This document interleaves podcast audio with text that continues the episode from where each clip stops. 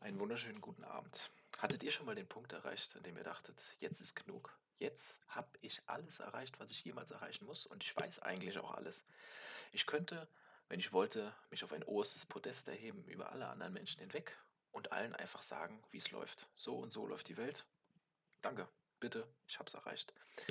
Nein, mir ist das noch nicht passiert und ich glaube, ich will diesen Punkt auch nicht erreichen, wenn er überhaupt erreichbar ist. Aber ich habe schon viele Menschen getroffen, die dachten, sie wissen alles. Äh, ein Ding der Möglichkeit, ne? aber sie, entweder war das Selbstbewusstsein so innerlich aufgebeucht, ähm, dass sie wirklich dachten, sie wüssten alles und sie wüssten, könnten in jeder Art und Richtung und in jeder erdenklichen Lebenslage ähm, den bestmöglichen Rat und das Wissen weitergeben. Oder aber das ist ein unglaublich ungestopftes Loch, da ein Verweis auf eine weitere Podcast-Folge, dass es zu kompensieren gilt mit diesem überschwänglichen Selbstbewusstsein auch wirklich alles zu wissen. Ähm, schon öfters wurden wir schon damit konfrontiert, glaube ich, äh, sei es Lehrern, Professoren, Doktoren, die natürlich auch schon einiges geleistet haben, keine Frage. Aber viele, viele denken oder verhalten sich so, als wären sie göttergleich, als wäre der Heilige Geist vom Himmel gekommen und hätte sie von innen erleuchtet. Und nun sind sie so gut und sind sie so gnädig, dieses heilige Wissen an uns weiterzugeben. Ein gutes Beispiel, was ich schon öfter gehört habe, ist zum Beispiel, dass Chirurgen sich auch ziemlich, ziemlich gut, ich sage jetzt einfach mal sehr umgangssprachlich, geil fühlen sollen. Ähm, aber gleichzeitig ziemliche Soziopathen sind. Ist natürlich eine, würde ich niemals pauschalisieren. Habe ich aber jetzt schon ein, zwei Mal gehört. Und ich kann es mir gut vorstellen, wenn man ein Handwerk so gut, also äh, so ein wirklich kompliziertes und ja, über Jahrzehnte lang aufgebautes Wissen, auch motorischer Natur, so perfektioniert hat und so gut kann und dabei gleichzeitig noch Menschenleben rettet, kann ich auch gut verstehen. Dass man zumindest denkt, man sei was sehr, sehr Besonderes und das sind sie auch. Aber Menschen neigen dazu, das auf alle anderen Bereiche zu übertragen. Und verrückterweise wird das getan, obwohl wir so eine eingeschränkte Wahrnehmung haben. Ich weiß nicht, ob solche Menschen darüber nachdenken, dass unser Auge beispielsweise nur Wellenlängen von 380 bis ca. 780 Nanometern erfasst. Das muss niemandem was sagen.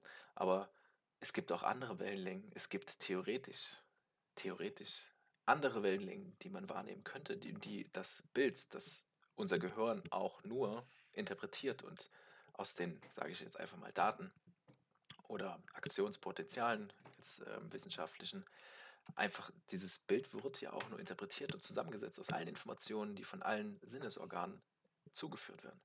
Also bleibt auch die, Sub, die angebliche Realität immer noch ein sehr subjektives Bild und zeigt höchstwahrscheinlich lange nicht alles das, was eigentlich möglich wäre.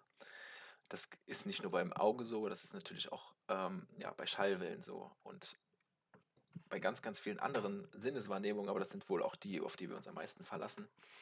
Ja, das ist witzig. Also es könnte noch so viel mehr da sein, aber wir wissen es gar nicht. Das ist das gleiche wie mit dem Universum, das so unendlich groß ist. Und jetzt, und noch nicht mal den nächsten Stern, der in direkter Nachbarschaft um uns herum ist, oder auch der letzte Planet im Sonnensystem, ist für uns fast unerreichbar. Also der nächste Stern auf jeden Fall, da bräuchten wir 10.000 Jahre mit. Aber auch der letzte Stern im Sonnensystem ist eine jahrzehntelange Reise.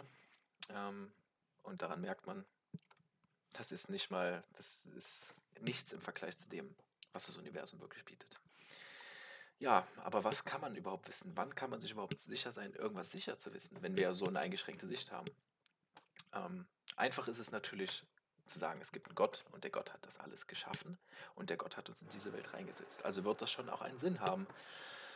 Aber ich sage, da ist gar keine Omnipräsenz, die uns vor irgendeinem x-beliebigen Szenario, das wir uns als persönliche Strafe höherer Gewalt anmaßen, verschont. Letztlich laufen und wanken wir im Laufe unseres gegebenen Lebens, ohne überhaupt zu wissen, wieso und weshalb gerade wir auserkoren worden sind. Das gilt auch für alle Menschen, die denken, sie wüssten alles oder die über die Religion so gerne reden. Letztlich weiß niemand, was das soll, wie die Evolution es geschafft hat, uns in diesem Punkt mit dieser Intelligenz auszustatten und über, uns überhaupt erst zu fragen, wieso wir uns überhaupt irgendwas selbst fragen können. Auch ich versuche in den verwurzelten Augenblicken meiner maßgeschneiderten Rutsche hinunter in Richtung Alter oder mein Leben, den Blick anklagend nach oben zu richten. Keine Frage. Also ich suche auch immer irgendjemanden oben, den ich anklagen kann. Oftmals verhindern Unebenheiten in dem sowieso schon ungewöhnlich durchwühlten Weg nach vorne einen konzentriert Blick, konzentrierten Blick Richtung Himmel. Und selbst wenn, schaue ich nach oben, bin ich geblendet von Licht und der Gewissheit, den Fehler und die Schuld in den falschen Richtungen zu suchen. Ich sollte vielleicht lieber in den Spiegel schauen, als irgendwo anders die Schuld zu suchen. Diese Unwissenheit erscheint der einen Person tragisch, während der andere auf der richtigen Seite der Welt geborene den Erfolg seiner selbst im Lichtschein erstrahlen sieht, wohl unterbewusst wissend, damit irgendwo eine möglicherweise lebenslange Dunkelheit verursacht zu haben. Eine kleine Anspielung auf Ungerechtigkeiten, ähm, auch je nachdem, wo man geboren ist, ne? ob man jetzt in einer schönen Industrienation geboren wurde oder aber in einem Teil der Welt, die von Überbevölkerung und Armut beherrscht ist. Man könnte über diese dann zweifellos doch tragische Ironie fast ein wenig schmunzeln. Nein, ich korrigiere mich, man muss darüber schmunzeln. Eine Natur, ein Leben, aber so viele verschiedene Ausgangspunkte. Um dem Ganzen noch die Krone aufzusetzen, evolvierte die Natur dann im Zuge eines natürlich rein zufällig entstandenen, sehr, sehr unwahrscheinlichen Prozesses über Milliarden Jahre hinweg, also die Evolution, ein hirngestörtes Geschöpf namens Mensch, um dieser Verwirrung noch weitere Verwirrungen folgen zu lassen. O du grausame Mutter, o du grausamer Gott, wie auch immer, dein Plan erscheint mir diabolisch, denn während ich schreibe und denke und mache, grinst du in dich hinein, wohl wissend, dass ich nichts, aber auch überhaupt nichts von all dem überhaupt durchblickt habe. Letztlich doch auch ich im Unergründlichen herum, wie jeder, mein verzweifelter Versuch, dem um mich herum eine Form zu geben. Ich schieße mit Wörtern herum, die nur die Hälfte aller dazu Eingeladenen liest und noch von we viel weniger Menschen überhaupt nur ansatzweise verstanden wird. Sorry, Publikum. Dies alles passiert, während weiterhin Menschen von A nach B laufen, von C nach D leben und sowohl nach innen als auch nach außen ihre eigene Auffassung von Ursprung, Wahrheit und Sinn propagieren und leben. Da ist es, das perfekte Verbrechen. Warum ist es das perfekte Verbrechen? Der Schuldige wird niemals gefunden werden. Man kann nur an sich selbst hinuntersehen und erkennen, mehr Macht über die Gefüge der Zukunft zu haben, als man sich der Einfachheit halber zuschreiben möchte. Aber gleichzeitig hat man auch viel weniger Macht darüber, als man vielleicht haben will. Paradoxe Situation. Im Blick habe ich dich trotzdem, wenn es dich gibt, während ich hier weiterschreibe und denke und mache. Und bis dahin versuche ich mir dein diabolisches Grinsen anzueignen und mich gleichzeitig inmitten dieses leidigen Geplänkels zurechtzufinden. Was sage ich? Weiterzuentwickeln und zu erblühen, bis ich dir bei unserer finalen Konfrontation nur noch Blumen und Grußkarten zuwerfen möchte. Ja, das geht natürlich die Anklage an die Heilige Mutter oder den Gott oder wie auch immer, voll, völlig hypothetischer Natur, aber wir haben ja immer den Drang, irgendeine externe Quelle oder eine externe Manifestation einer Gottheit oder irgendwas anderem zu erschaffen, damit ein Sinn da sein kann, damit man irgendwo mit irgendwem reden kann, damit man irgendwings denken kann, der Sinn muss von dieser Quelle ausgegangen sein. Denn alles andere würde bedeuten, wirklich zu akzeptieren, dass wir schrecklich unwissend sind.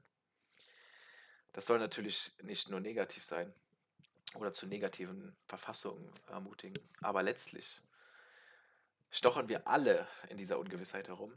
Und vielleicht ist das auch ein Grund, sich deshalb ein wenig mehr verbunden zu fühlen. Vielen Dank.